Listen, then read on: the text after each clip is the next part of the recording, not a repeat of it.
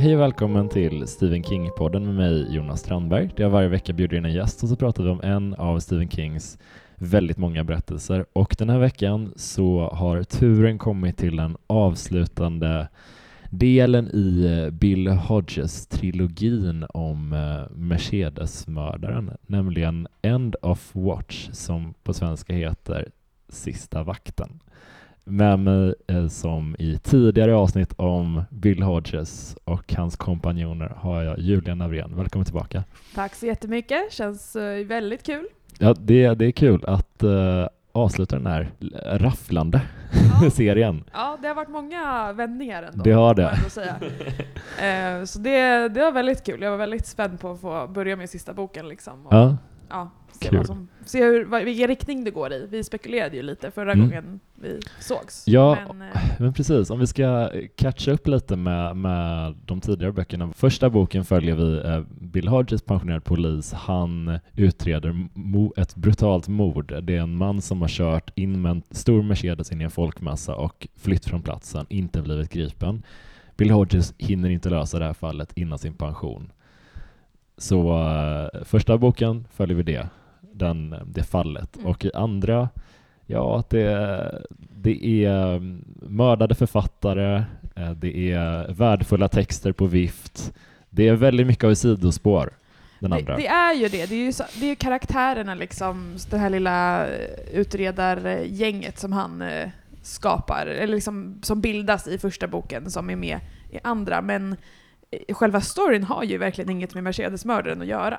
Nej, och jag har hört att efter att vi släppte det avsnittet så kom det in ganska många kommentarer där folk var lite förvånade att inte vi älskade den mm. förbehållslöst. Jag tyckte den var en ganska, den hade många kvaliteter. Den var liksom, porträtten var ganska väl liksom, utmålad och sådär, men det, den kändes så otroligt mycket som ett sidospår mm.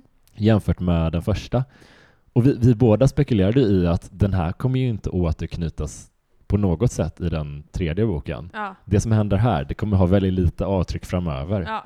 Så jag spekulerar att kan det vara så att vi förväntade oss väldigt mycket av en direkt uppföljare, jag pratar lite för oss båda nu, ja. till Mr. Mercedes. När vi sen fick Finders Keepers, uppföljaren då, så var det typ inte riktigt det, utan det var liksom ett helt separat fall. Och då blir man lite perplex. Ja, för det kändes också som att inriktningen på trilogin var liksom Mercedes Mercedes-mördaren. Liksom. Mm. Eh, och han, var, han var ju liksom inte med i bok två, utan det var ett mm. helt annat. Men, och då hade ju, jag hade blivit mindre förvånad tror jag om det liksom hade upplägget var att säga okej, okay, nu har vi den här lilla detektivgänget som är lite omaka och lite så spännande personer som nu ska gå vidare och lösa fler fall. Mm. Eh, men de var ju inte heller jätteinvolverade Nej. i själva fallet. Man fick ju väldigt mycket börja om från början. Det tog ju väldigt lång tid innan de ens var med i, mm. i boken. Det var ju en tredjedel in eller något som de ja. började, fick nys om det här. Liksom. Jag tycker nästan den hade kunnat uh, fungera som en helt fristående roman typ. Den andra. Ja. Med bytt namn på några karaktärer bara, så ja. är det en, en uh, detektivroman bara. Ja men lite så. Och sen så, ja, så kom det ju liksom uh, de, de avslutade ju liksom en liten cliffhanger från där eh, Brady Hartsfield är på sjukhuset. Liksom. Ja. Eh, och det hade ju heller ingenting med handlingen att göra. Det var typ en epilog bara. Ja, exakt. Alltså någon, någon, slags, och så hände det här och det var mm. lite mystiskt. Mm. Eh, och så, det var liksom första egentliga om, alltså den, den, han var omnämnd ett par gånger men inte liksom, man fick aldrig se, se hans perspektiv eh, i boken tidigare. Precis. Så ja, nej men det, och jag tycker faktiskt att den förstärktes ännu mer nu när tredje boken då handlade om dem igen. Mm. Eh, samma person och efter, liksom, efter verkningarna av första boken. Ja, den här känns ju väldigt mycket mer besläktad med Mr. Mercedes än, eh, alltså det, om man redan från början kände att del två var lite av sidospår så förstärks intrycket jättemycket när del tre sätter igång ja. tidigt. För att eh, ja, men de centrala spelarna, om man ska liksom måla upp uh, spelplanen lite i, i End of Watch, så har vi Bill Hodges är tillbaka. Han, uh, får vi veta väldigt tidigt i boken, har drabbats av en, en väldigt tråkig åkomma. Ja, cancer. ja, jag, tänkte, jag, jag bara funderade, är det, det är rätt, visst är det supertidigt de säger det? Eh, ja, det är nog ingen spoiler. Det är liksom, du följer med boken. Just det. Eh, ja, det står typ på baksidan ja, också. men eh, han har liksom jättemycket problem med det med hjärtat och han, han, är, han är inte i god form så att säga. Nej, precis. Ehm, och eh, ja, och sen så får man väl ehm, nu blandar jag ihop lite om det är från andra boken eller tredje nu, men om han, han har slutat besöka Brady Hartsfield. Ja, han började ju besöka honom på... Han, trä, han försöker låta det gå så lång tid som möjligt mellan besöken för att han förstår väl att eh, den här kopplingen som jag har till honom är inte riktigt sund. Nej. Så jag försöker att eh, frigöra mig från det. Mm. Men jag kände det att i den första boken så pratar de ju en del om eh, Bill Hodges viktproblem, att han försöker liksom äta, vad var det, en vegetarisk burgare eller något, ja. ja, något sånt där, istället för att han ska tappa lite kilo. Ja. Och eh, de hälsoproblemen, de gör han ju någonting åt och eh, liksom kommer i bättre form och, och blir mm. en friskare person. Men det här tycker jag är ett ganska effektivt sätt när de ja, berättar om, om cancern, mm. att det här kommer ju du inte klara dig ifrån. Nej. Det är ju en jätteallvarlig typ av cancer som mm. han har i, i magen och sådär. Bukspottkörteln tror jag det var. Ja. Det är sån där riktigt illa. Eh, fan, ja. Så att eh, det är ju mycket... Gud, jag skrattade, det var jättetaskigt. Men, Nej, men det där är ju... Ja. Jag kan känna så ibland att när det är, om man är typ på en begravning, ärligt, det, att, jag, att det blir så jävla spänt ibland också. Och, och då är det en person man känn, har känt liksom. Mm. Att det är så jävla spänt att man, ja, man måste bita sig i tungan. Ja. Ja, psykopatbeteende. Exakt. Men uh, Uh, nej men precis, att det är väldigt mycket som står på spel för, för Bill. Uh, för det, det, det, är liksom ett uh, för det har börjat ske ganska många mystiska självmord runt om i, i området. Och eh, det, det är liksom en självmordsvåg, mm. vilket är eh, intressant för att en arbetstitel för den här boken het, var uh, The Suicide Prince. Mm. Glad att han bytte det. Ja, det... Uh, det känns ju som en sån här My Chemical Romance-doftande uh, ja ett album typ, eller någonting från Ja men exakt. Ja men det knyter ju också an väldigt mycket till första boken, för där hade han ju fått en kvinna att ta livet av sig mm. och ville få Bill Hodges att ta livet av sig. Bra Brady. Ja, Brady, ja, precis. Ja. Eh, så man misstänker ju direkt att han är, och, och Bill litar ju inte på att han är en grönsak. Nej, för, för eh, om man, om, nej, men precis för framstår. att Bradys situation är typ att han har vaknat från koman, eh, och det vet folk. Men han är helt okontaktbar typ. Mm. Han blinkar knappt. Han mm. sitter upp i perioder men han eh, liksom saliverar mm. och liksom tappar saker och grejer. Mm. Så att han är ju inte en fungerande person riktigt. Nej. Det där är någon slags eh, behandlingshem slash sjukhus han bor på. Mm. Det är inte liksom att han är och vårdas så, utan det är mer förvar. Liksom. Ja. Eh, och, och, det som var cliffhanger var ju att han att det mystiskt var en tavelram som trillade ner. Eller Just det. det var en liten sån här bildram som stod på. Och då, då när det är Stephen King så är det ju såklart direkt så här, ja, är det telekinesi här? Mm. Eh, pratar vi om. Och eh, det var väl det som var det är det som är det, liksom, det initiala mysteriet och därför Bill inte kan släppa. För han mm. litar inte på det här. Liksom. Han tänker Nej. att han fejkar eller eh, någonting sånt. Ja, och, precis. Eh, Ja. Nej men det, det jag gillar den eh, upptrappningen hur de, uh, när de börjar rota i de här mystiska självmorden, att de, de börjar hitta uh, Ja, de, de börjar ändå hitta, utredningsteamet, de hittar att, att det finns kopplingar till alla, alla de här människorna som har tagit livet. De har träffat Brady, eller de har haft någon typ av kontakt med honom, verkar mm. det som. Och eh, jag gillar det i, uh, även, som vi även ser i The Outsider, mm. som um, kom efter den här i och för sig, men att vi har ett gäng som i, inte har någon tidigare koppling till det övernaturliga, mm. som försöker lägga pusslet typ, mm. Och vill få det att gå ihop. Mm. Men det är, det är en oerhört frust, ett frustrerande fall, mm. för att uh, som läsare anar man ju väldigt tidigt att det här är ju inte det är ju ingen naturlig förklaring riktigt. Nej. Det är något annat som, som spelar in. Ja. Um. Men och sen såg jag, jag vet inte om det är spoiler med sjuksköterskan. Nej men vi, eh, nej. Nej, det tror det jag är inte. väldigt tidigt. Det är Ja, lite det är i, premissen också. För det är ju en Precis. som jobbar på, med Brady som tar livet av sig på Mm. plats på sjukhuset, inne på det. ett badrum. Liksom. Eh, och eh, då, då är man ju ändå lite så här. Det kan ju vara att han har liksom eh, mobbat henne till att göra det här. Mm. Eller så har han någon slags eh, möjlighet att nå någons sinne. Mm. Liksom. Eh, så man vet ju inte riktigt eh, vad som pågår riktigt. Nej, precis så långt kan det ju eh, vara att han bara är en skick, jätteskicklig manipulatör. Mm. Jag har lite blivit, eh, fått det intrycket att när, när man kommer in i en King-bok och så är det en, eh, ja, men en lite realistisk premiss och sen så händer det något som inte är det, så tror jag, eller liksom, som är övernaturligt, att jag är mer så, ja ja okej då, Mm. Eh, nu är det det. Mm. Vissa stör sig på det lite så. Mm. Men, eh, men, men det, det som händer är att eh, via ett någon sorts Gameboy rip-off så blir, blir Bradys potentiella offer hypnotiserade Mm. och därmed jättereceptiva för Mm. hans manipulation. Mm. Så han kan liksom inte bara röra en annan person på axeln och sen gå in i deras medvetande utan han måste, måste försättas i en transliknande lä- situation först innan Mm. de kan göra det. Så, så bara, den grejen tyckte jag var okej, Mm. att, att de, de måste vara mottagliga. Ja. Men jag störde mig lite på spelgrejen. Sättet han sprider det här på är också att han har fått tag på något så överskottslager liksom, av Mm. det här spelet. Mm. Och ehm, manipulerar en person att gå och dela ut de här gratis. Liksom. Mm. Eh, som, de delar ut det som att det är en ny produkt, Mm. tror jag. Mm. Eh, och som folk får testa, men så är det ju något gammalt misslyckat spel. Och vad jag fattar det som så är det misslyckat också för att folk blev typ lite besatta Mm. och så att det inte fick säljas. Typ. Det finns ett jätteberömt eh, Pokémon-avsnitt av den animen Mm. där eh, många barn drabbades av epileptiska anfall typ, för att det var sådana starka blinkande ljus typ.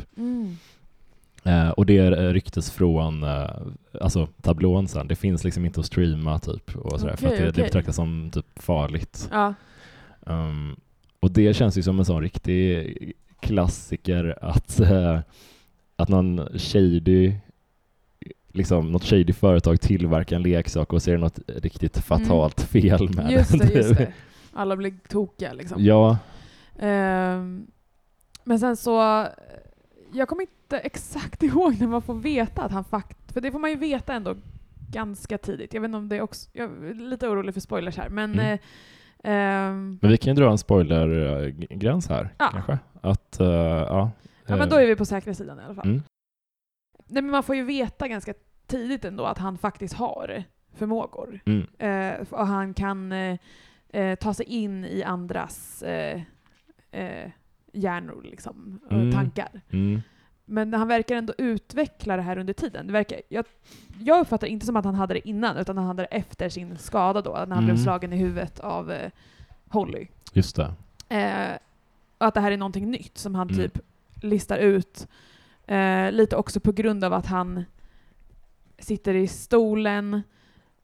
Men någonting med att hans, hans eh, liksom, tankar och hjärna är liksom så pass twisted. Liksom. Mm.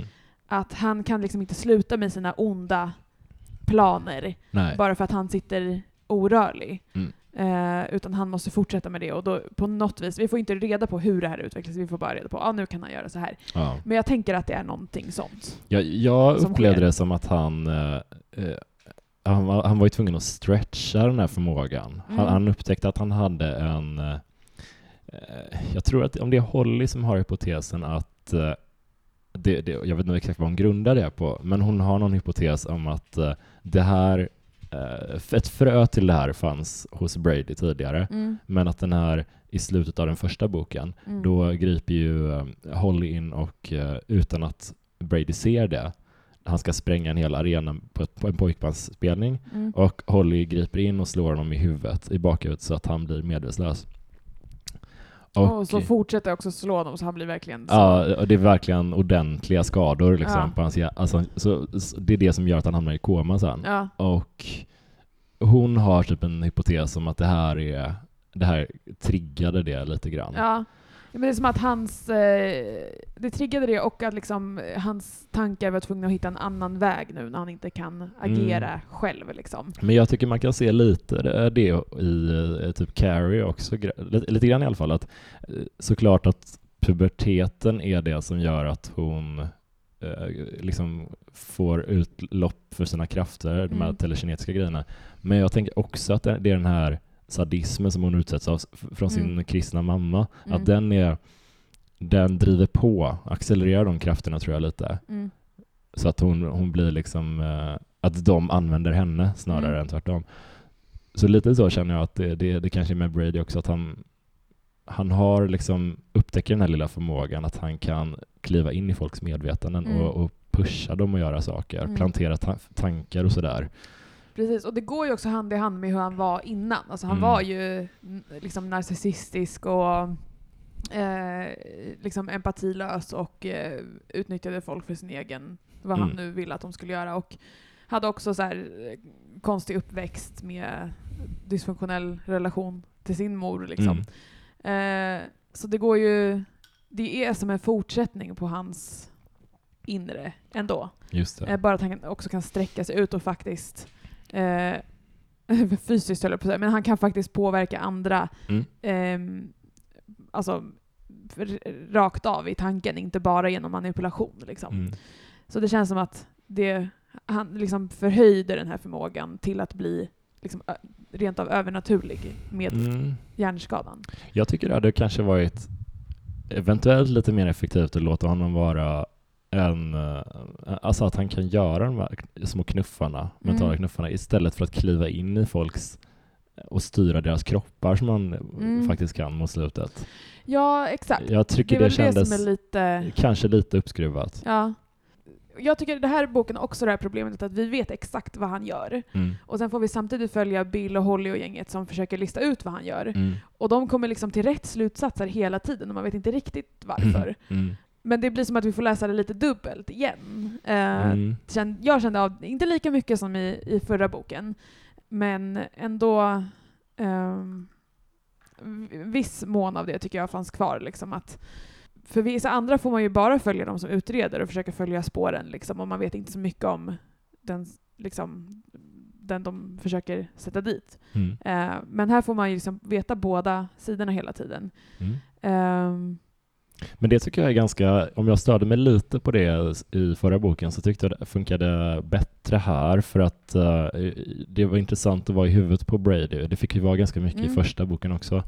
Och jag gillar den, eh, alltså med kar karaktärsporträttet typ, att han, han är liksom helt incapacitated. Han, han är först i koma och är utan medvetande och sen så mm. vaknar han till men kan inte han kan inte tänka klara tankar. Han har så vaga minnesbilder av att Bill Hodges stoppade honom från att göra någonting han mm. skulle ha gjort mm.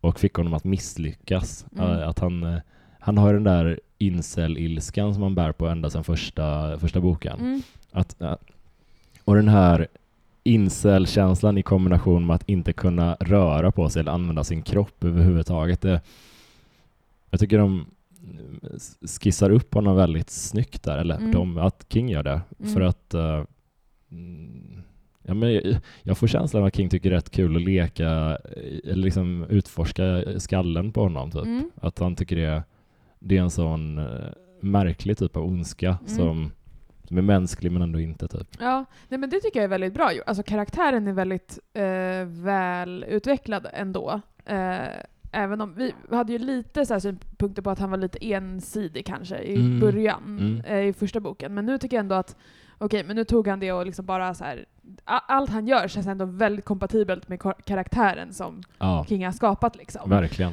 Um, så det tycker jag är snyggt gjort. Alltså att, eh, man, man behöver liksom ingen um, man behöver inte få veta mer om hans motiv och, och sådär, utan man vet så ja, typiskt han. ja, exakt. typiskt han att vilja skapa en självmordsvåg.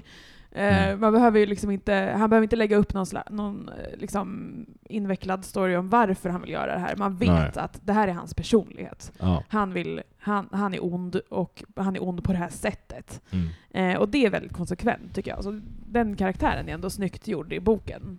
Men, men jag tycker också att uh, det är intressant att uh, ingen av de här två, alltså om man skulle ska, ska, säga att Bill och Holly är de, alltså, de viktigaste spelarna i den här boken, för Jerome är väldigt mycket på sidlinjerna, mm. äh, även här. Men om, om, om, Bill och Holly, de tror ändå, de plockar ändå upp efter ett tag att det här kanske är någonting med honom. Mm. Det, även om han är medvetslös, det kanske ändå är han. Mm. De är rätt, rätt öppna för jag tror att Bill är öppen för möjligheten att det är uh, Brady som ligger bakom självmorden mm. för att han har en fixering vid Brady. Mm. Och Holly har det för att hon ser ingen annan möjlighet och hon är ju väldigt så här bra på att lägga pusslet mm. och dra upp, koppla upp alla händelseförloppet. Precis. Hon bara, nej det finns ju ingen annan förklaring. Nej. Så hon är liksom fyrkantig på ett sätt som ändå tillåter henne att tänka att det är något övernaturligt Ja, igång, liksom. exakt så. Som, jag tycker är väldigt, det är väldigt spännande, för det är ändå hon som kommer på det i slutändan. Ja. Och hon misstänker ju det här. Mm. Eh, och eh, det är helt enkelt att hon har tänkt logiskt och tänkt okej, okay, men om det, om det inte har någon förklaring till varför tonåringar liksom tar livet av sig här, det är flera tillfällen som de gör det. Mm. Eh, men alla har det här spelet och alla är liksom knutna till eh, Brady på något sätt. Ja, det måste ju vara han då. Ja. Det finns ingen annan utväg. Och eh, Medan, som du säger, Bill är mer inne på det spåret för att han är lite besatt av Brady och inte litar mm. på honom. Han litar inte på att han inte eh, kan eh, tänka eller liksom... Eh, han, men han vet ju inte om han fejkar hela sin liksom, sitt tillstånd. Han, han, han tänker att han låtsas sitta i rullstol och Precis. sen går han och gör saker. Alltså han, han är mer så här, jag tror inte han förstår alls hur det går till, men han mm. litar bara inte på Nej. att det inte är han. Liksom. Eh, för det är ju väldigt oavslutat när någon hamnar i det tillståndet som han gör istället för mm. att... Han får inte ta några konsekvenser? Nej, han blir inte dömd, han blir inte, han blir inte ingenting liksom. Nej, han är inte död. Inte. Han är inte död heller och... Ja. ja det måste vara ehm. oerhört frustrerande för en polis att ja. ha, ha fallet typ avslutat men ändå inte ja. på bordet framför dig sådär. Precis, och det här var ju så himla personligt också för honom mm. i och med att Brady gav sig på honom, mm. han själv. Mm. Eh, och in, Eh, för fallet var ju liksom olöst men ändå eh, avslutat inom mm. citationstecken. Det, det, de hade lite grann, eh, inte accepterat, men liksom förstått att okej, okay, vi kommer ingen vart. Mm. Och sen så var det ju Brady som vakn, liksom väckte upp allting igen genom att skicka det här brevet till Bill och sådär. Så han ville ju uppenbarligen nå, komma åt honom. Jag tycker eh, I första boken då. Ja, ja, men precis. Jag tänker det, det du sa om, om Holly där, jag bara började tänka på en grej, är att hon är väldigt fyrkantig men ändå liksom öppen för det övernaturliga. Alltså att hon är liksom som en, en kvinnlig variant lite av den här eh, gotiska eh, skräckmysterielösaren. Alltså typ i, mm.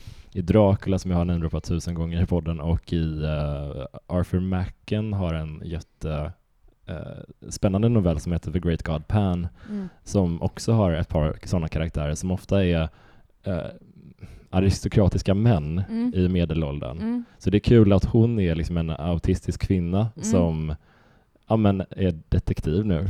Och ja, hon har den rollen här. Ja. Jo men det är så, för även i, ja, men om, om man ska jämföra med Dracula då till exempel, där är det väldigt så här, han, han kan först inte tro vad som sker, och sen så, men accepterar ändå väldigt snabbt, för mm. det, det, man ser det ju ja, rätt framför absolut. ögonen. Liksom. Eh, och det är lite samma här, att så här, men hon, hon ifrågasätter ju egentligen aldrig riktigt det. Eh, vilket jag, det hade varit konstigt om, hon inte, om man inte återigen kände till henne lite som karaktär. Att mm. så här, eh, hon, hon är fyrkantig, men liksom fyrkantig på ett sätt där man inte, hon har inte samma referensramar som alla mm. andra. Liksom. För man får jämföra då med poliserna som motarbetar det här lite grann. Mm. Eh, alltså Bills gamla kollegor. Eh, de är såhär, nej nej, men det är bara, det är jättevanligt att uh, ungdomar tar självmord och när en tar självmord så kan det inspirera andra och så vidare. Mm. Och de liksom ignorerar ju lite grann tecken mm. uh, för att de inte ser, de ser ju inte det som ett alternativ att nej. Brady kan ligga bakom något för han är ju i liksom, han, han är på det här hemmet och inte, kan inte prata och sådär. Mm. Um, så där där är det ju det är totalt ologiskt att det inte skulle hänga ihop. Liksom, mm. Om man ser det egentligen. Men om man inte kan tänka sig att det är något övernaturligt på gång, då är det ju omöjligt. Men jag tänker att hon, att Hollys existens i Kings universum nu, att jag tror hon gör honom till, gör King till en bättre författare. Mm. För att han, eh, jag tycker ändå i, framförallt den här också i The Outsider senare, att hon, hon är väldigt bra på att förklara händelseförlopp och mm. förklara hur saker hänger ihop. Och ibland, eh, tidigare eh, King, så har jag upplevt att han ibland är lite sådär loose and, alltså lös och ledig med det. Mm. Att han inte alltid är så bra på att koppla ihop saker. Ja. Det tycker jag han är eh, väldigt bra på när, när Holly är inblandad. Mm. För man tror på henne.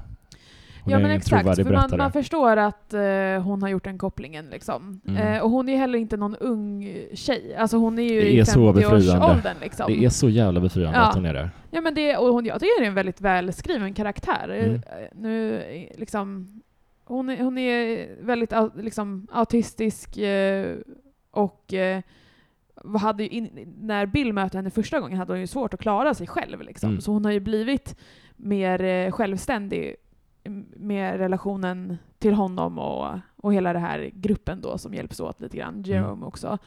Um, och liksom har hittat sitt kall lite grann här. Mm. Och det är väldigt fint och det är väldigt, jag tycker hon är en väldigt kul karaktär.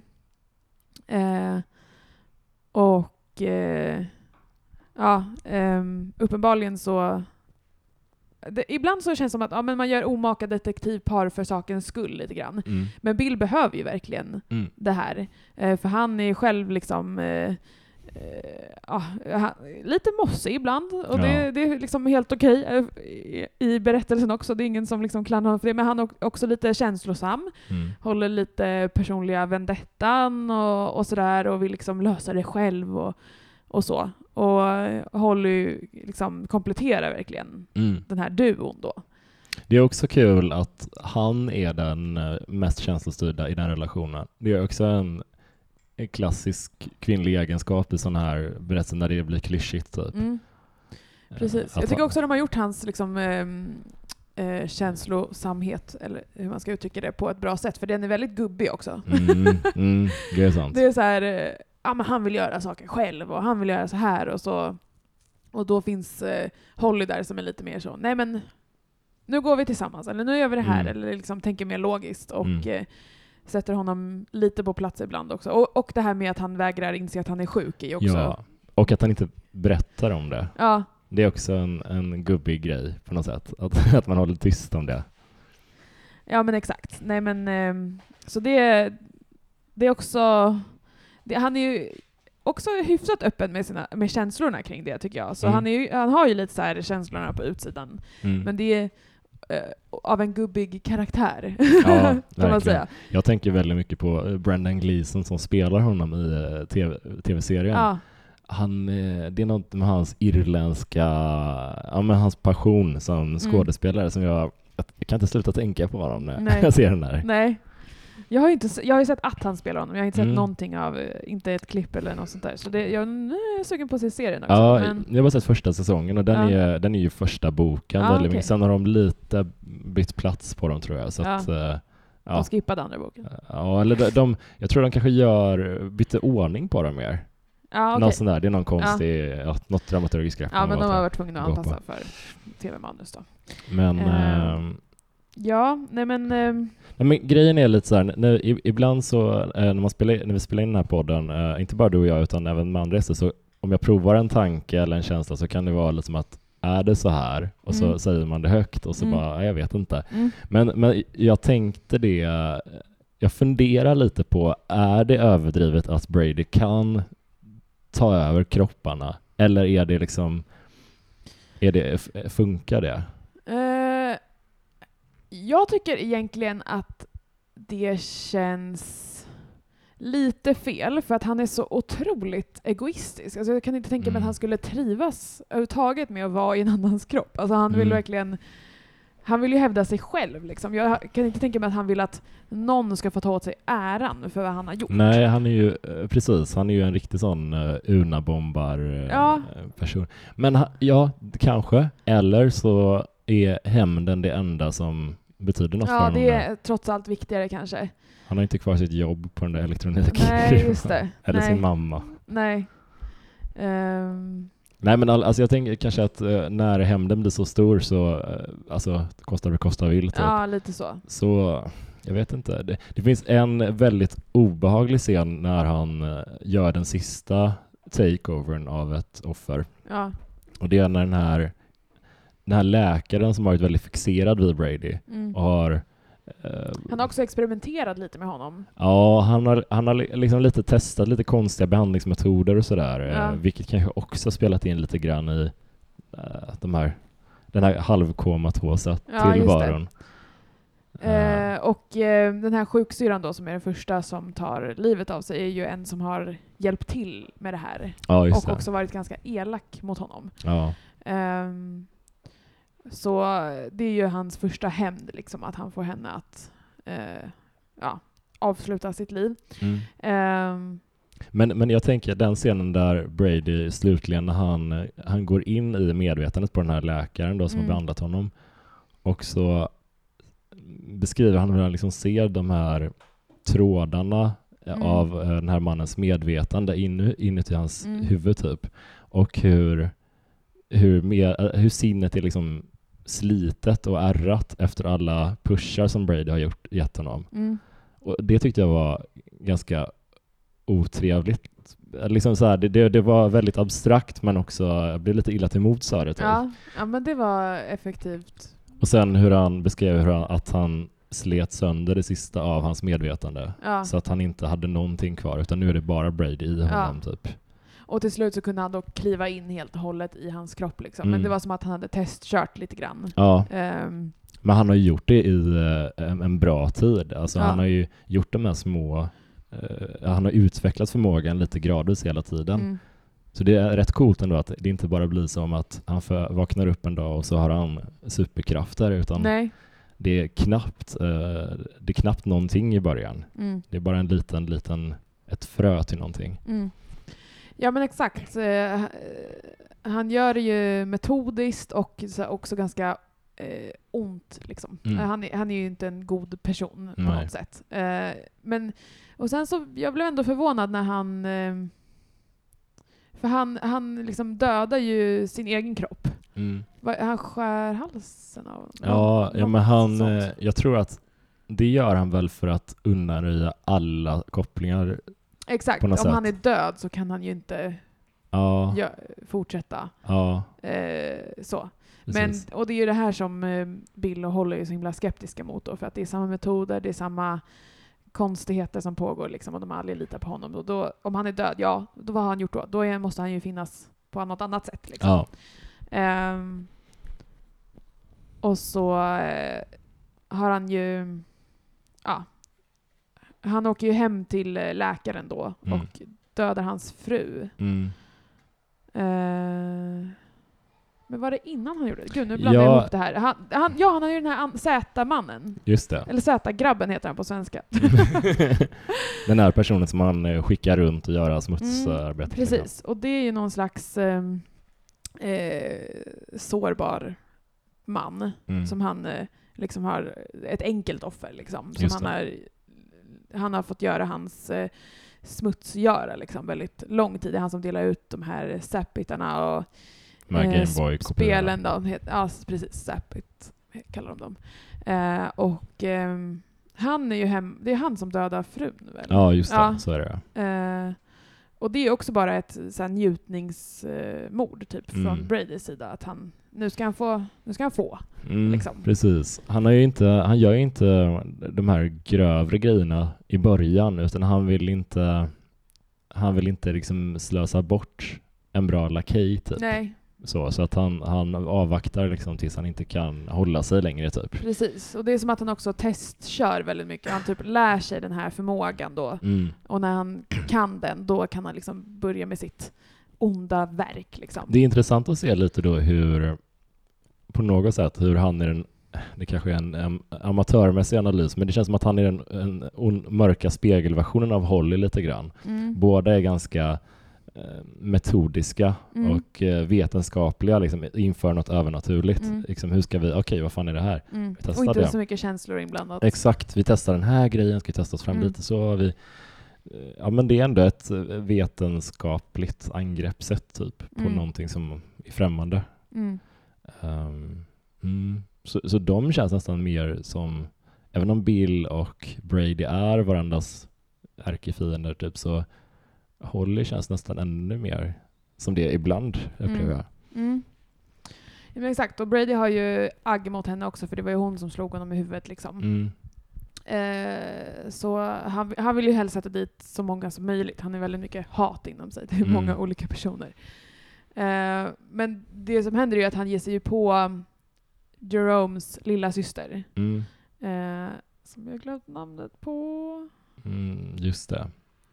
Uh, ja, han, uh, han ser till att hon blir så här hypnotiserad väl mm. och uh, får henne att kasta sig ut i gatan framför en, en bil. Mm.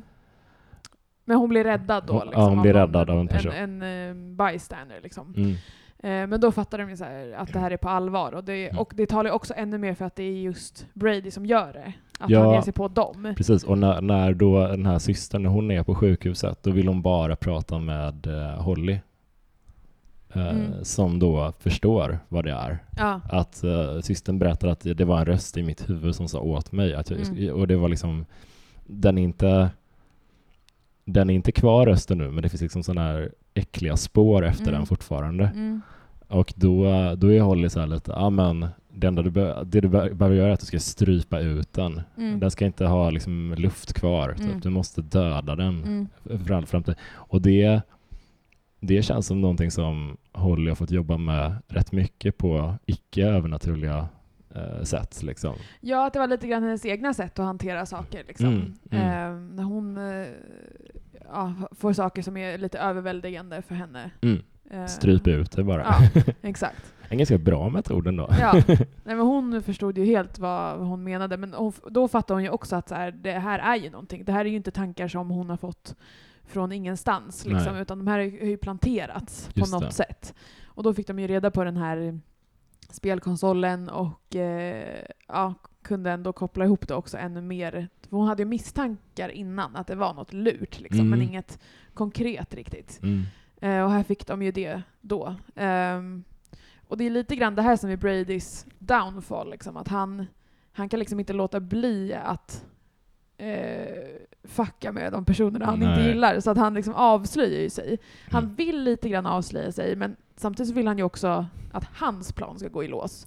Men han är ju en sån, uh, han är en klassisk incel-karaktär på det sättet att han har mycket ilska som bubblar under ytan som, ja. som en tryckkokare typ. Så att han, han, han är ju en relativt framgångsrik terrorist på det sättet. Ja. För att han har ju ändå Mercedes-grejen uh, bakom sig. Men mm han är som du säger, han är också den här kokande ilskan, den gör honom så fruktansvärt impulsiv också. Mm. Och, så det är också en trovärdig grej. Typ, en sån person är ju inte kall och beräknande. Nej. Han kan ju inte hålla sig. Ja. Nej, men han är också, han, han är ju inte, på något vis, han förstår ju också vad, eh, hur han ska liksom vrida om kniven och det är ju inte bara på en person, utan på alla de här som han manipulerar till att ta livet av sig så håller han ju på, som med henne då, mm. eh, det här är ju en, en, en eh, svart familj som bor i ett medelklassområde och han liksom spelar verkligen på hennes eh, eh, känslor av att inte passa in och så imposter mm. syndrome. Liksom, att mm. ingen kommer någonsin ta dig på allvar. De kommer tro att du, de, kommer, de ser dig som att du försöker vara vit och liksom spelade jättemycket på hennes egna skuldkänslor kanske, eller eh, inte bara skuldkänslor men också så här, egna tvivel och ja, hennes egna självmedvetenhet. Mm. Eh, lilla systern då. Och sen som i något annan ungdom så var det ju att den var väldigt så överviktig och då liksom, han, ingen kommer någonsin älska dig, varför kan du inte sluta äta din feta gris? Alltså men du vet, mm. han verkligen det är ju en hypnos och där han kommer åt dem extra bra, men han kommer också åt dem, trycker på väldigt personliga knappar. Mm. Så han är ju liksom ond på det sättet att han är väldigt klarsynt. Han mm. kan se ändå att det är just det här som jag kan få den här personen att det är så jag kan få den över kanten. Liksom. Ja. Eh. Men han har också ett sånt där uh, wormy tillvägagångssätt att han, han går ju aldrig på, han smiter hela tiden uh, och han går oftast bara på folk på individnivå. Mm. Liksom, det, det är sällan han han håller inte de här stora ondskefulla talen för liksom, eh, andra människor. Liksom, eller du vet som när skurken ska förklara sin plan. Ja. Eller liksom sådär, han blir aldrig kaxig, han, han, är, han är bara en mot en hela tiden. Ja. Är, och, och, och, alltid redan sårbara personer då. Mm. Precis, och eh, det som är sen är ju att han ska masshypnotisera mm. människor. Mm. Eh, via någon sajt då som de ska gå in på och mm. eh, koppla upp sig med sina säpitar. Eh, och eh, den här får ju då Bill och Holly nys om via hans gamla kollega. Mm. Som jobbar i butiken med honom. Och ehm, hon har ju alltså hjälpt honom att programmera den här sajten och fick väl lite betalt för det och tänkte det här mm. är väl det här är något som är shady men eh, mm. hon var också helt säker på att det var han. Ja. Eh, hon fick aldrig se honom utan hon pratade väl med den här Z-grabben. Just det. Som han heter. Det är en jättekul översättning. Men jag vet, jag vet, inte vad det är egentligen. Men, eh, har du läst den på engelska? Jag tror att han kanske heter typ uh, Z-boy eller, ja. eller Z-man eller något sånt där. Ja, för jag tyckte inte att han var ung heller. Han var Nej. väl lite äldre. Men är det typ att han är eh, en, en lakej typ? Ja, ja men så är det under, Underhuggare ja. liksom. Um, men i alla fall, hon hade ju fått liksom, uppdraget av honom och hon bara, men det är ju Brady. Mm. Det är ju han som, han använder uttryck som han använder och ja. så. Uh, för Brady har inte många vänner och sådär, men det här är ändå en före detta kollega som hon han ändå... Freddy från första boken. Precis. Uh, som han ändå verkar ha kommit helt okej okay överens om, även om mm. hon tyckte att han var weird. Liksom. Mm. Så var hon också lite weird. Mm. Um, men uh, hon får ju liksom dåligt samvete va? Och Ja, ja hon blir ju attackerad. Eh, ja, precis. Hon blir attackerad och eh, jag tror återigen att det är Holly som lägger pusslet att, att, eh, ja, men att koppla, ihop, koppla in henne på något sätt i, ja. i det här. Så de, de uh, söker ju upp henne i hennes bostad mm, när hon liksom är, hon är fortfarande blöder liksom. Mm. Och det är väl där de förstör den här typ, servern eller vad fan det är, den här mm. grejen som håller sajten igång. Mm. Och det är det som provocerar Brady till alltså nu, nu jävlar. Mm. Ja men exakt. Och det, är, visst är det då han hoppar in i doktorns kropp på för, riktigt? För, eh, permanent. Liksom. Permanent, och, så, och sliter sönder medvetandet. Ja.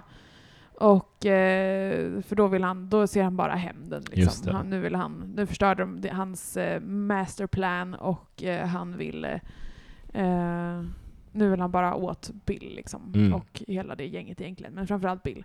Men det är också lite grann att hela den här Eh, han hade ju plan då på ett mass-självmord. Mm. Eh, och inte bara en i taget, utan all, det skulle vara samtidigt.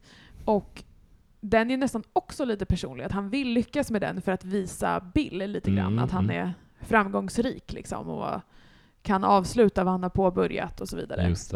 Eh, så även om det inte handlar om honom direkt då, eh, alltså Bill, så är det ändå han som är drivkraften på något vis. Han har ja. den här nemesis eh, relationen till honom som mm. han själv har skapat då såklart. Men eh, ehm, att han vill liksom visa Bill att så här, kolla vad jag kan göra. Typ. Mm. Eh, någon slags eh, kontrollmaktutövning. Eh, liksom. Just det.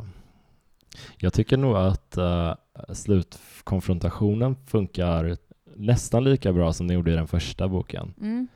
Det, vi hade ju båda åsikter om att den var lite convenient i uh, mm. tvåan där liksom. Men här funkar det ganska bra tycker jag, för att det de kör på den här snöiga vägen och eh, försöker hitta den här stugan. Det är en jaktstuga som läkaren har varit i med sina han mm. brukar vara där med sina vänner. De får, får reda på att det här, det här måste vara hans gömställe. Liksom. Mm. Eh, och sen så får man då Bradys perspektiv, att han ser dem för han har någon kamera installerad. Mm. Och så.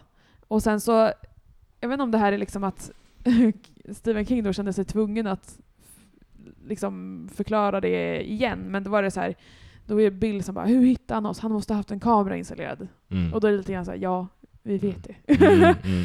Men, så jag kan inte låta bli att störa mig lite på de grejerna. Det var, det var några så exempel på, i just den här scenen, att man fick se det så här.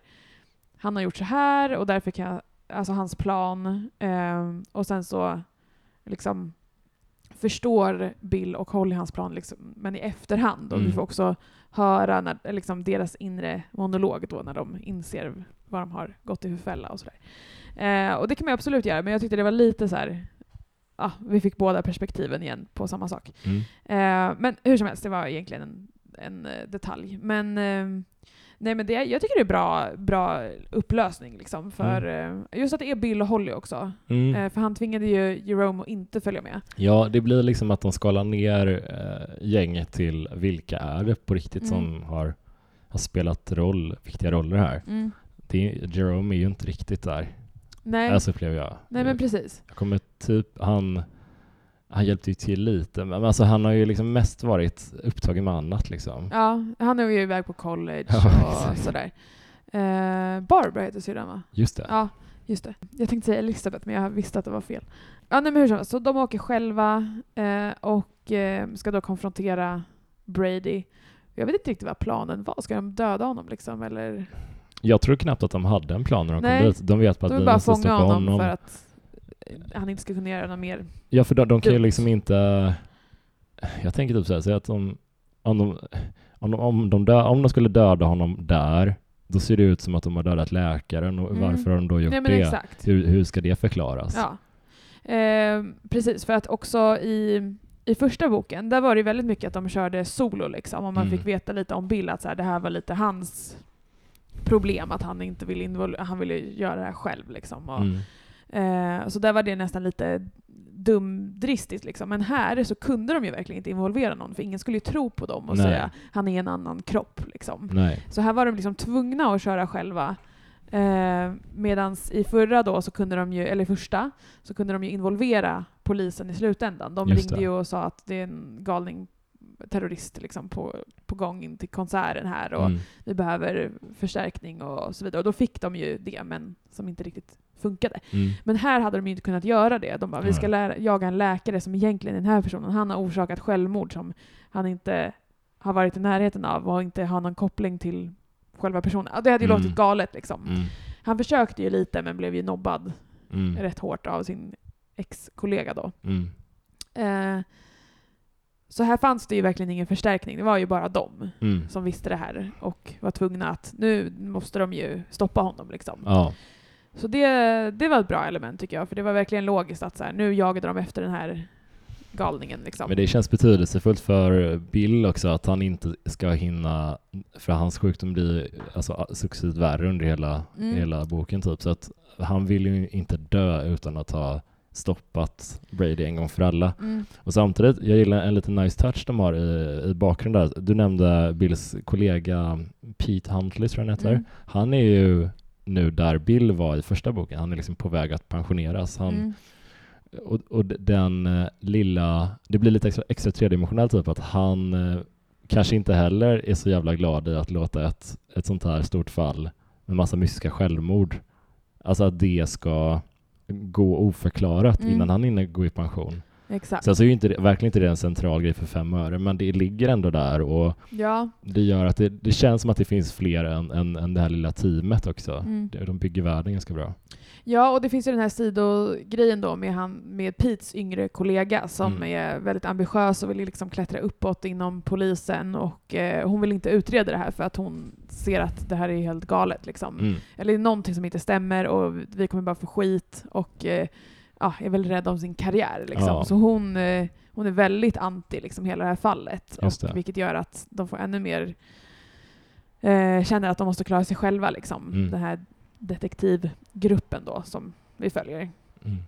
Eh, men ja. Nej men jag tycker att eh, det var en bra slutscen. Liksom. Den var spännande och liksom det här, det här eh, thriller-elementet liksom kom in. Att det är liksom någon de måste jaga och det är kamp mot klockan och det är ja, vem ska hinna först. Liksom. Precis, och, och eh, jag tyckte ändå det var lite så här, det var kul att uh, i den här konfrontationen Holly är medvetslös en period, vaknar till liv och uh, hon gör ett försök att skjuta Brady då mm. i uh, doktorns kropp, mm. men lyckas inte. Hon är en jättedålig skytt för att hon har inte tränat på det. Nej. Det är också jättetrovärdigt för att det är nog jättesvårt. Och, alltså, alltså om man aldrig har använt ett skjutvapen tidigare, det är klart ja. att det måste vara jättesvårt. Ja. Så det är ju väldigt trovärdigt att hon inte bara är helt plötsligt en jävla eh, ja. typ. Precis. Bara för att situationen kräver det. Ja. Utan hon är ganska kass. Ja, och det här är ju också kul för det är, alltså det är en kul det tillför nästan lite humor i scenen för att Billy är också skadad och han har så jätteont från sin cancer och mm eh, liksom riktigt dåligt skick och så liksom håller han på någon slags... Eh... Han är halvt hypnotiserad också av det här spelet ja, just som han har tvingats... Han eh, tving, Brady tvingar honom att spela det här spelet för att rädda Holly, alltså han inte ska döda Holly och sådär. Mm. Eh, och han har liksom inget val än att följa. Så han är liksom halvhypnotiserad och försöker kämpa emot. Och så liksom skriker han åt Holly bara ”skjut honom igen, skjut mm. honom igen” så. Eh, Alltså det är ändå lite kul scen. Liksom. Hon är också skadad, liksom, så hon mm. är inte i perfekt skick och kan ställa sig och sikta. Liksom, nej, nej, hon får ju skramla ju tag på den här pistolen liksom, och så försöker hon göra sitt bästa. Ja, istället så är det ju den här eh, stora snöskotern typ, eller snöfordonet som ja. räddar dagen liksom. Ja.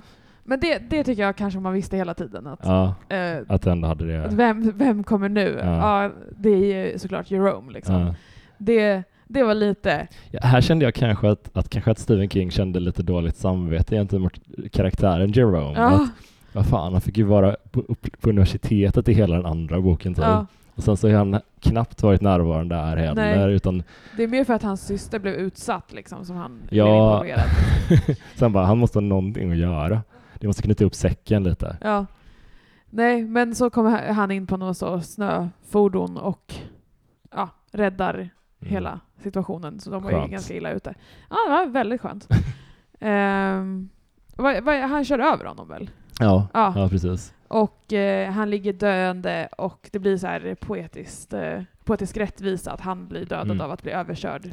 Vet du vad jag trodde? Att jag trodde att, eh, att de skulle ha på något sätt slängt in Mercedesen från första bil, äh, boken ah, och kört över honom med den. Det. Men sen så, jag blev så irriterad inte irriterad på att de inte valde, men sen så jag blir irriterad på att de hade ändå förklarat bort den på något sätt. Att Holly nämnde tidigare att hon har liksom ägt, ägt bilen tillfälligt mm. och sen sålt vidare den för att liksom hon har terapiat bort mm. det typ, och det som en mm. KBT-grej typ. Ja. Så jag var ändå så lite, fan det hade varit lite kul, men också lite för full circle kanske. Ja, det, man har ju också, också behövt förklara då för de har bilen. Och det hade också varit lite märkligt om hon hade haft den som sin bil och så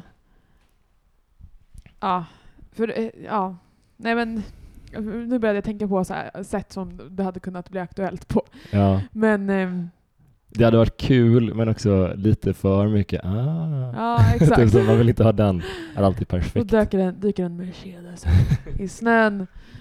Ja, nej det, det håller jag med om. Men eh, fick man reda på hur han fick tag på den där snö... Jag tror det var, eh, för när Bill är på väg upp och ska liksom spåra uh, Brady, då, då, han har förklaringen till några lokalbor där, liksom att uh, mm. det är en person som ska, han, han ska bli delgiven någonting. Mm. Och om inte han blir delgiven innan, innan midnatt så kommer en gammal ah, tant inte få sina det. pengar. Typ. Just det, just det. Så att han spelar väl på deras dåliga samvete. Ja. Han är ju väldigt lösningsorienterad hela tiden. Ja. Han, han är snabb på att hitta små lögner ja. till för att få det han behöver. Exakt, exakt. Um, så jag tror det är det, då man liksom får reda på att det finns någon typ av sånt fordon också där. Ja, uh, så. just det. Uh, ja, men slutscenen är också bra där han står och liksom uh, ja, vill Brady vill ju att Hodge ska döda honom. Mm. För han är så skadad. Han, är liksom, han kommer inte överleva, mm. känner han väl själv. Och Bill vill ju inte det. Han Nej. vill ju att han ska lida. Vilket är det bästa hade ju bara varit att se till att nu är han borta. Mm.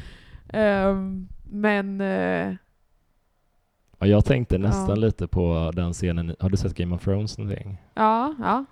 Minns du Pedro Pascals karaktär? Han var ju med i Last mm. of Us nu. Ja. När han ska slåss mot uh, den här Mountain är det va? Ja, eller är det inte...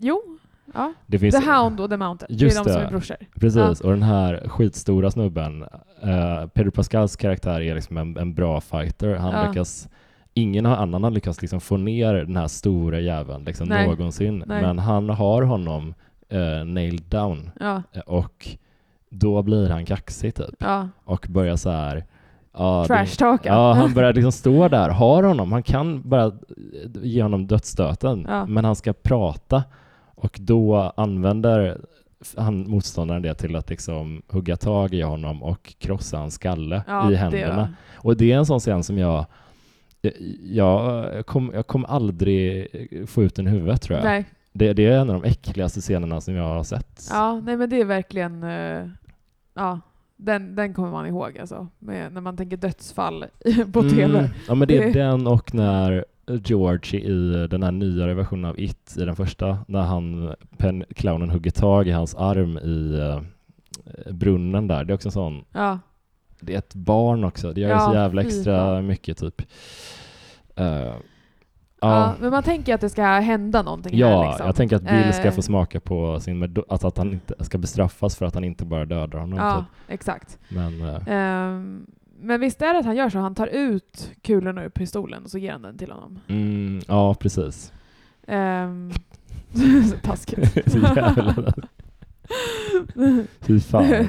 det kändes också så här Ja men det, det känns rimligt att han skulle kunna göra en sån sak. Ja, att... men han är också, han är ju heller inte en polis liksom. Man märker så jävla mycket att han är före detta polis bara. Ja. Att han, han har inte, det här är bara, du ska bara bestraffas ja, nu. men det är liksom eh, som en hel, eh, ett helt arbetslivs eh, frustration som mm. kommer ut på den här Som bara, där, allt det här, den här röda tejpen som har hållit honom mm. borta från att göra det han egentligen vill. Nu, skiter jag i det här.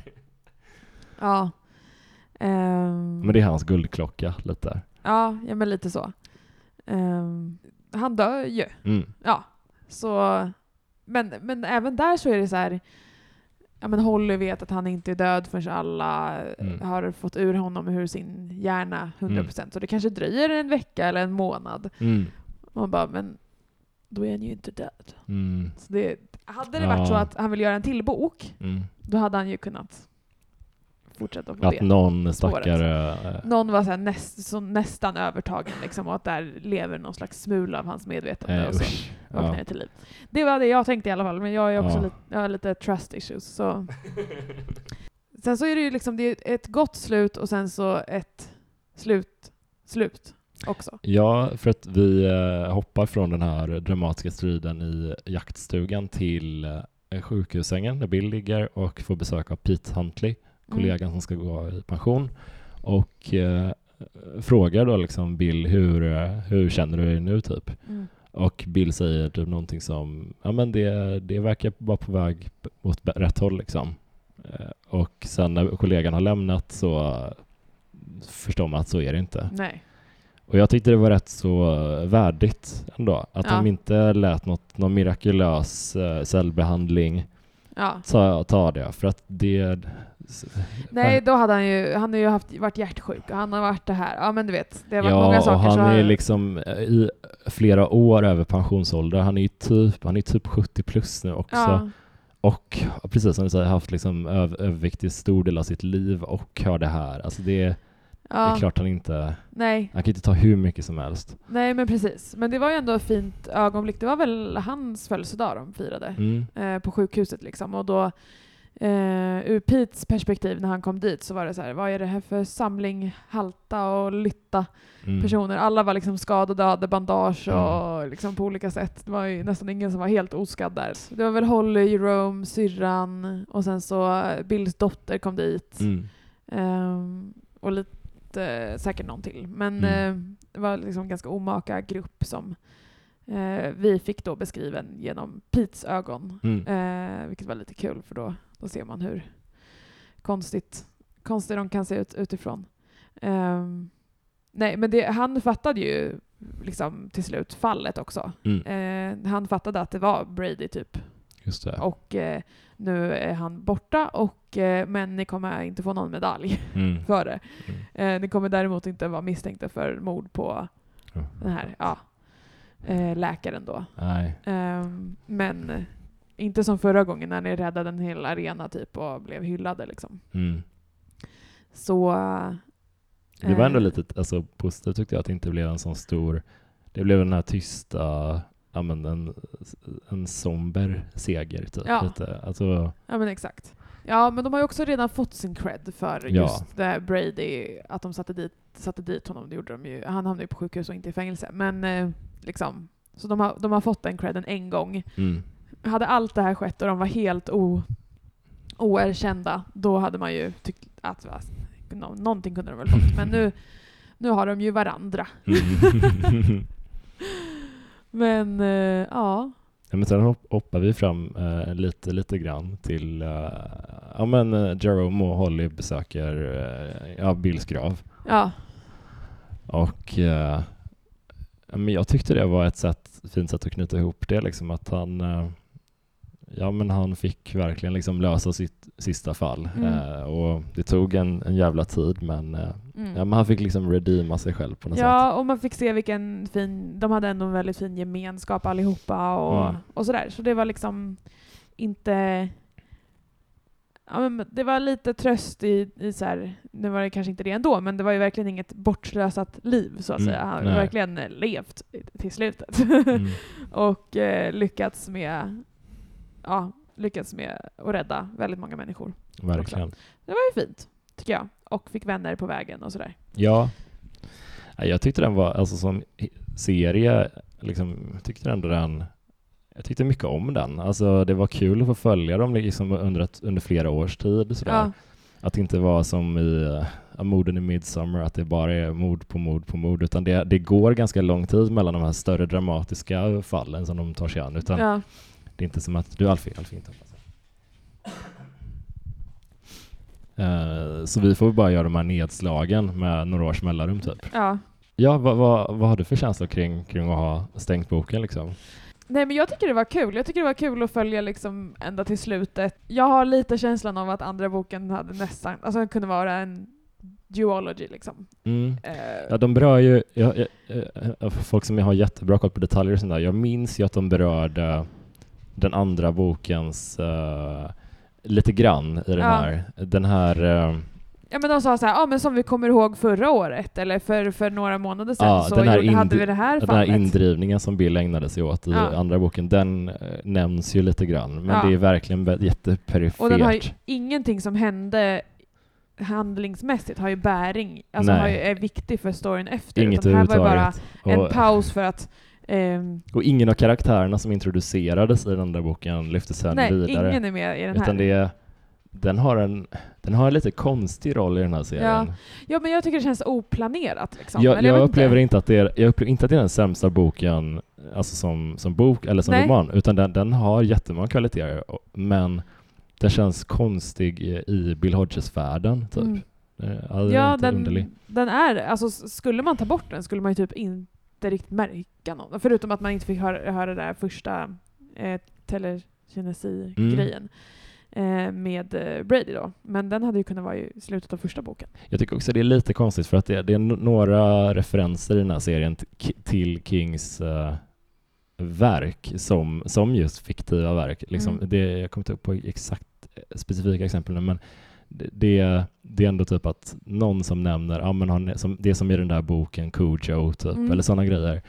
Och då tänker man, ah, okej, okay, i, den, i den här världen är det fiktion, typ. Mm. Men sen händer det ändå övernaturliga saker som ja. påminner om det. Då, jag vet inte, det är, ja, men exakt. ska känna för det. Men eh, han kanske vill bara anspela på att bara om man har läst mycket Stephen King så kanske man inte mm. blir lika förvånad om det händer något onatur- och övernaturligt mm. i sitt eget liv. Det är också ett bra sätt att benämna övernaturliga grejer, att ah, men det, är ing, det här är ingen skräckfilm så du inte tror det, ja. liksom, att, att någon karaktär säger så. Ja men exakt. Uh.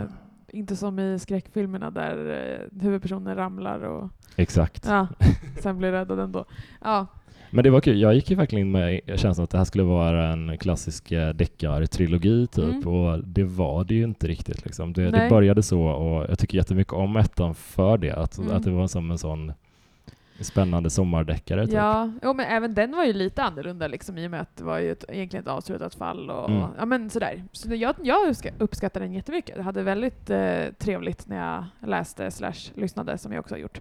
Um, men, men det är en fin grej med serien att alla delarna har sin unika identitet ändå. Den första mm. är en klassisk, ja men det är en uh, hitta mördaren. Den mm. andra är mer, ja men ett, uh, ja men det här historiska spannet bak till 70-talet som mm. de gör mycket kopplingar till. Det är mer av en sån lite flera tidsplan som man hoppar mellan. Mm. Och så den här är mer av en ja, men det finns en skräckfilm som heter typ Touch of Evil eller något åt det hållet mm. som är det är en demon som kan hoppa mellan kroppar om, mm. om han rör okay. personerna. Ja. Denzel Washington tror jag är huvudrollen. Ja. Den. den är också, den tycker jag jättemycket om. Men den, det kändes mer som en sån uh, body snatcher mm. uh, skräckis typ mm. lite. Ja men lite så här eh, kamp mot klockan, eh, vi måste hinna före det händer något illa ja, så, här. Man visste ju att det skulle byggas upp och bli värre och värre liksom. Ja, ja men så om man skulle göra något mer eh, bok om, om uh, Finders Keepers, den här byrån som de driver, mm. i en annan konstellation. Det skulle ändå funka om man skulle göra dem till individuella, ja men nu är det en sån här berättelse. Mm. Nu uh, kanske det är... Ja, ja men ett fall per bok. Liksom. Ja, typ ja. Att, och det, ser lite, det är lite så konstiga fall. Det är inte alltid övernaturliga grejer, men det, ibland kan det mm. vara lite det. Typ. Ja, men exakt. Uh, nej men det, för det, jag tror jag sa det i förra podden också, men jag läste att Stephen King hade sagt att han tyckte att det var oväntat svårt att skriva deckare. Han har ju mm. skrivit så många deckare, liksom. han skriver ju thrillers mest. Mm. Uh, och att uh, det märk jag tycker det märktes det här med riktningen, liksom, att den var lite svajig. Och att det kanske är helt enkelt att det är svårare, alltså att mm. han hade underskattat lite hur det skulle vara. Uh, och jag tyckte ändå att han hittade den då i slutet, för den här är ändå väldigt kvalitetsbok skulle jag säga. Um, och kanske hade blivit lite varm i kläderna liksom, men att den, den svajade lite på mitten där mm. med just inriktningen. Och jag tyckte inte fallet var helt hundra heller. Uh, speciellt inte som man satt och väntade på att våra huvudpersoner skulle dyka upp liksom så länge. Uh, men, uh, nej, men som helhet tycker jag att den har varit kanon. Liksom. Mm. Ja. ja. men jag, jag håller med att det, hoppas på någon till ja. installation kanske. Det var kul. Ja, verkligen. Också kul, det var kul att se serien någon gång också. Så bara för att jämföra lite. Ja, men se lite grann. Då, många serier är ju det är inte alla adaptioner som är kvalitet liksom, från nej. Stephen King, men de som varit bra har ju ändå tagit de bra, eller det är väl så en bra adaption, adaption funkar. Mm. Att man tar de bra elementen och mm. sen så putsar man till det som inte riktigt funkar. Mm. Uh, och det hade varit kul att se den här lite mer, ja men att riktningen lite grann är fixad så att säga. Ah. Um, för det, det kände jag att det var där den var lite svag kanske. Ja, men jag förstår vad du menar. Uh, men det var kul att, att ha med dig under ja. hela trilogin. Jätteroligt att du ville... Ja. Jätte, jättekul att jag fick vara med. Uh, det... Uh, vad var det Jo, uh, ni får jättegärna hoppa in i Facebookgruppen också och uh, berätta hur, hur, fel vi hade ja. om saker och ting. Eller uh, vilken som är er favoritbok i den här trilogin och sådana grejer. Så ja, hörs vi snart igen. Tack för att ni har lyssnat. Hej då!